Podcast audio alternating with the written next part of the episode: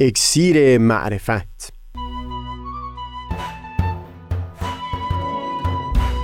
مروری بر مضامین کتاب ایقان.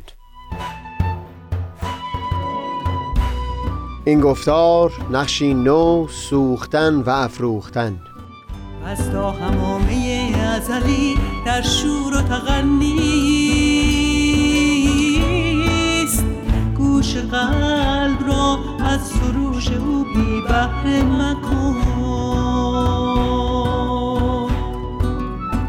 از تا همامه ازلی در شور و تغنیست، گوش قلب را از سروش او بی بهره مکن.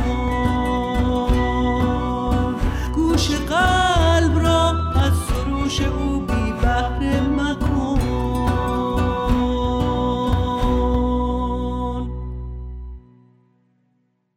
دوستان، سهیل کمالی هستم. در گفتارهای پیشین گفتگویی را پیرامون چهار نقش دین آغاز کردیم. پیرامون اولین نقش، یعنی اینکه دیانت سبب میشد آرا و اندیشه های عمیق در میان بخش وسیعی از جامعه نفوذ داده بشه، به تفصیل سخنی گفتیم. نقش دوم رو به اختصار اشاره کردیم و بنا شد در این گفتار با تفصیل بیشتری اون رو گفتگو بکنیم. خلاصه سخن درباره این نقش دوم این بود که اون نحوه ارتباطی که دین در میان فرد و اون آرا و اندیشه های عالی پدید میاره به هیچ وجه قابل مقایسه نیست با ارتباطی که سایر گوشه های حیات بشری مثل علم یا فلسفه پدید میارن. دین سبب میشد سرتاسر وجود یک فرد با اون آرا و اندیشه ها پیوند بخوره، جوری که همه وجود خودش رو با اون یکی ببینه.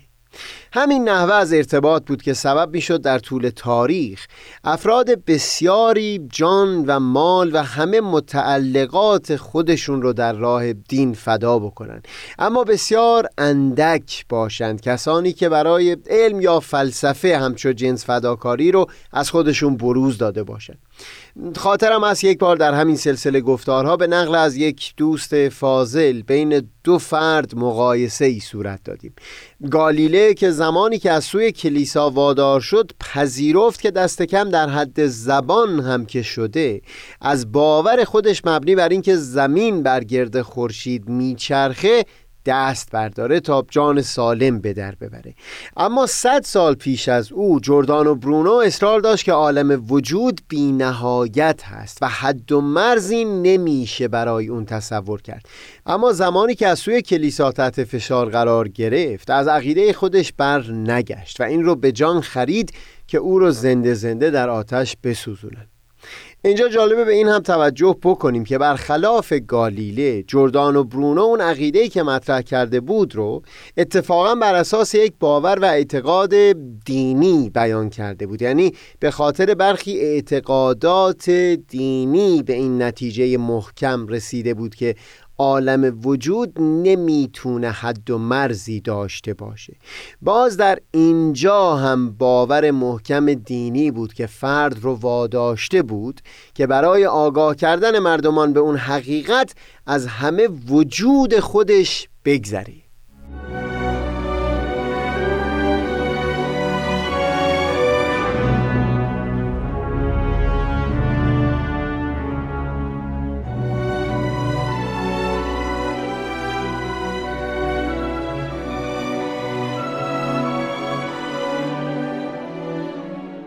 دکتر کندی مور، استاد دانشگاه پرینستون، در سلسله گفتارهای مربوط به تربیت کودکانی که دارای سلامت روانی و اجتماعی باشند، یک جا بیان میکنه که یک فرد برای اینکه به اون نهایت درجه خرسندی و رضایتمندی برسه میبایستی در سه گوشه از زندگی او شکوفایی رو شاهد باشیم. یکی لذت و خوشی هست، دیگری این که وجودش با یک یا چند فعالیت و کنش درگیر باشه و سوم این که معنایی برای زندگی و وجود خودش تصور کرده باشه. درباره معنا در زندگی ما در یک دو گفتار دیگه گفتگویی خواهیم داشت.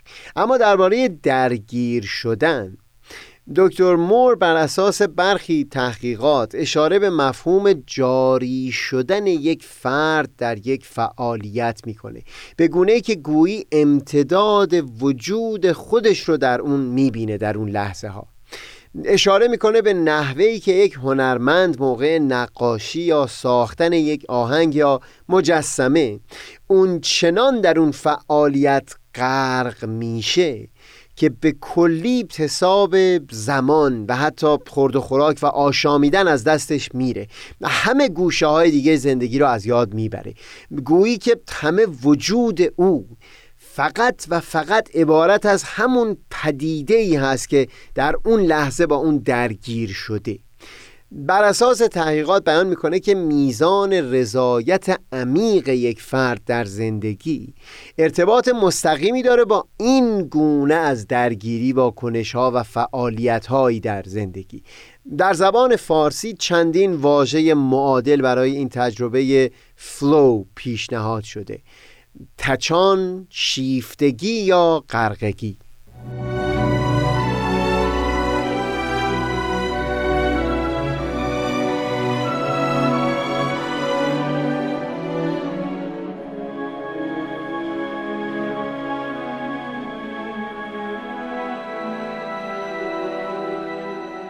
اون بیت از مولانا بسیار شیرین هست درباره ارتباطی که میان خودش و اشعار و داستانهایی که سروده حس می کرد.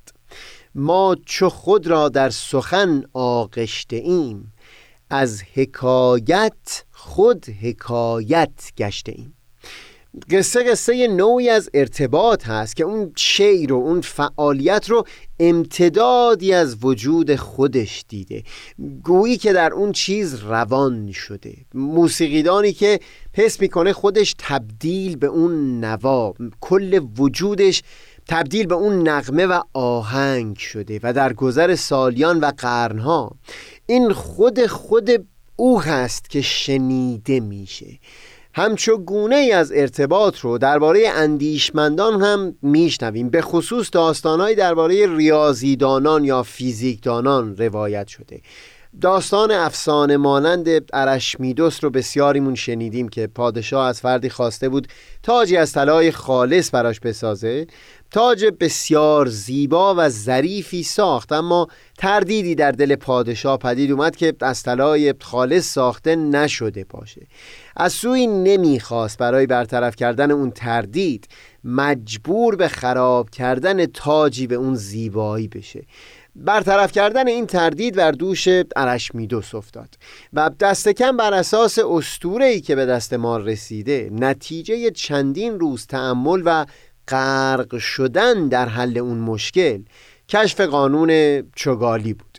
ارشمیدس اون چنان غرق شده بود در اون اندیشه که زمانی که در حمام این مسئله براش حل شد، با اینکه شخص بسیار محترمی بود، همونطور بی هیچ لباسی به خیابون دوید و فریاد برآورده بود که یافتم یافتم، یوریکا یوریکا. این همه نمونه های واضحی از غرق شدن و حس یکی شدن با اون گوشه از زندگی هست. اما اونجایی که کلیت وجود یک فرد به خطر میفته، که میبایستی یک فرد همه متعلقاتش رو برای یک امر یا اندیشه فدا بکنه، در طول تاریخ افراد نسبت به پدیده دیانت بوده که اینطور همه وجودشون رو با اون یکی انگاشته باشن و از همه وجود خودشون گذشته باشن.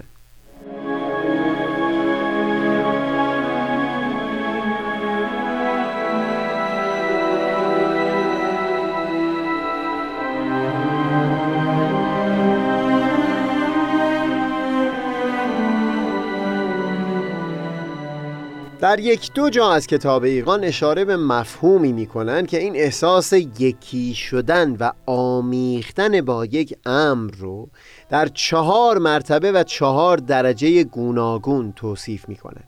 دست کم سه مرتبه اول اون در متون عرفانی ایران سابقه‌ای داشته.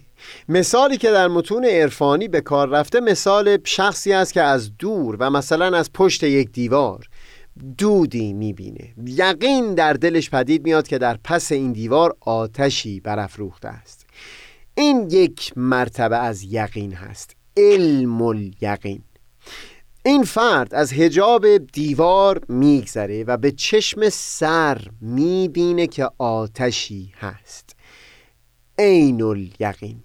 در سومین مرحله اونقدری به آتش نزدیک میشه که بسی فراتر از دیدن به چشم سر، با همه تنش گرما و حرارت اون رو لمس میکنه و شاید حتی آتشی هم در جانش افتاده باشه، حق الیقین.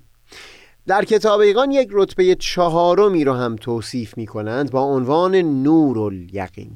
بر اساس بیاناتی که در سایر آثار حضرت بهاءالله درباره مقامات فنا و بقا گنجانده شده، تصور میکنم در مثالی که همینجا بیان کردیم این اون مرتبه هست که فرد پروانه‌وار خودش رو به آتش زده و با آتش یکی شده. این یعنی خود این فرد تبدیل شده به شعله‌های آتش، بخشی از اون شعله‌های آتش خود این فرد هست. الان اون آتش از جمله به وجود خود این فرده که مشتعل و برافروخته هست. شاهنامه شناس برجسته استاد کزازی در نامه باستان مرتبه علم الیقین رو به صورت دانش آگاهی یا دانش باوری، عین الیقین رو چشم آگاهی و چشم باوری و حق الیقین رو دل آگاهی و راست باوری ترجمه میکنه. بگذارید اینجا این رو تأکید بکنم که اون چیز که دارای اهمیت هست همین هست که خود فرد با تبدیل شدن خودش به شعله‌های آتش بتونه گرمابخش وجود دیگران بشه. این رو بگذارید یک قدری تفصیل بدم.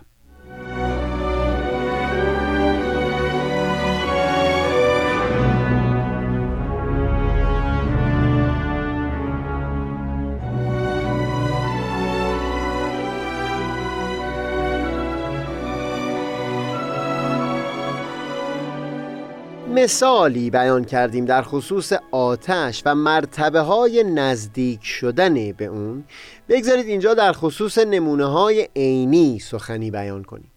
خانم سیدی اوگلسبی و همسرش مابری یک زوج سیاه پوست بودند که در دوران زندگی اولین مبین آثار حضرت بهاءالله، حضرت عبدالبها، به آیین بهایی ایمان آوردند.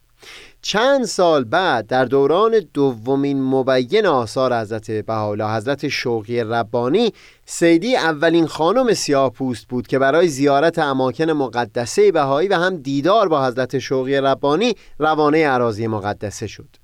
بیشتر صحبت‌هایی که حضرت شوقی ربانی با او داشتند پیرامون مسئله نجات پرستی در آمریکا بود و تشویق سیدی به اینکه اون میتونه و میبایستی نقش مهمی ایفا بکنه در برقرار کردن پیوند عمیق بین سیاهان و سفیدها. زندگانی سیدی بعد از اون دیدار نشون میده که چطور همه عمر خودش رو نثار این راه کرد. اینجا تأکید من بر چند تا از عباراتی است که حضرت شوقی ربانی در اون دیدار با سیدی در میون گذاشته بودند. سخنشون اون بود که در خصوص مسئله‌ای به بزرگی نجات پرستی، فرد زمانی که میخواد برای حل این مشکل بکوشه، نه فقط این باشه که مسئله‌ای رو با خرد و آگاهی خودش دریافته و قدمی در راه حل اون بر میداره، نه، بایستی همچون فردی باشه که روزهاست تشنه مونده و با درماندگی در جستجوی چند قطره آب هست.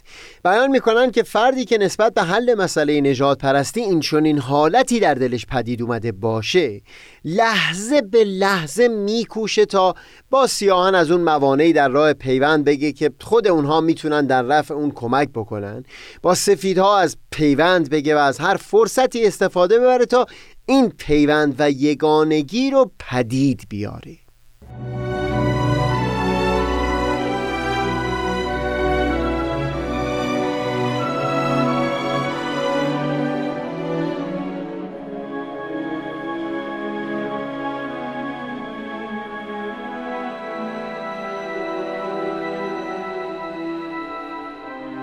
حضرت بهاءالله در کتاب اقدس یک جا به این مضمون بیان می کنند که کسی که شیرینی بیان الهی را چشیده باشه با هر دو چشم خودش به استقبال نیزه ها و تیرها میره تا بتونه مردمان رو نسبت به یکی از تعالیم الهی آگاه بکنه.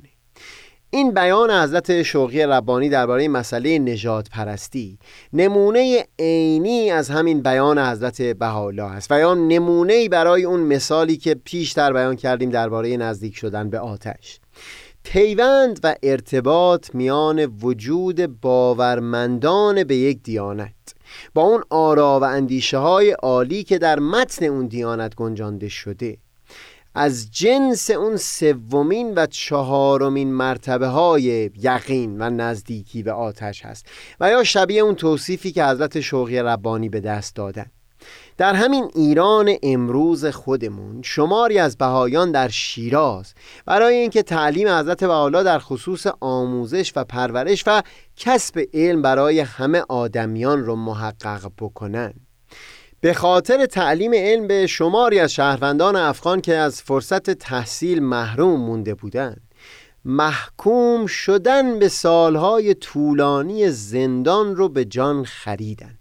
در موردی مثل رساندن کمک به زلزله زدگان که به هیچ وجه هیچ هدفی نمیتونست داشته باشه به جز کم کردن درد از دوش عده‌ای از افراد بلا دیده، باز شماری از بهایان تهدید و احتمال محکومیت رو به جان خریدن. خلاصه سخن این هست که نقش آیین الهی در این روزگار فقط نفوذ دادن و گستراندن اندیشه ها و اصول عالی در دل بخش وسیعی از مردمان نبوده، بلکه دیانت سبب میشد تا این افراد برای تحقق بخشیدن به اون اصول و اندیشه های عالی هر بلایی رو به جان خریدار باشند.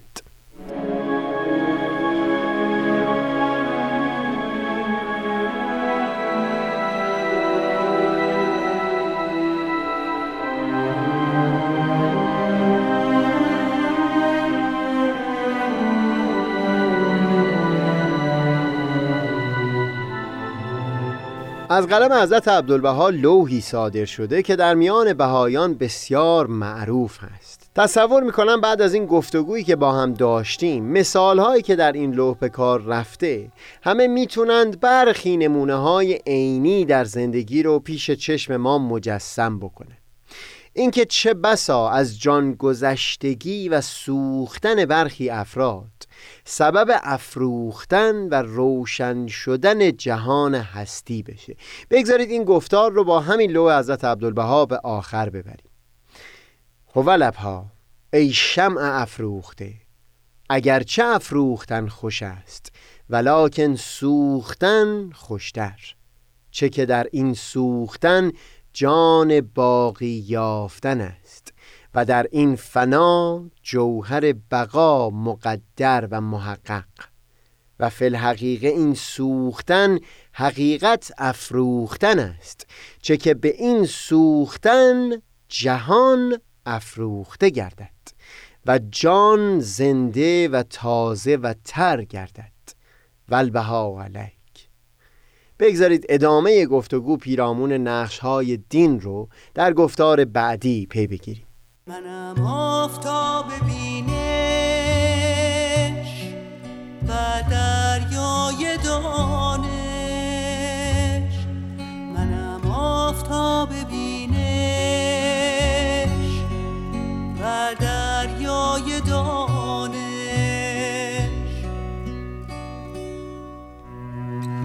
پژمردگان را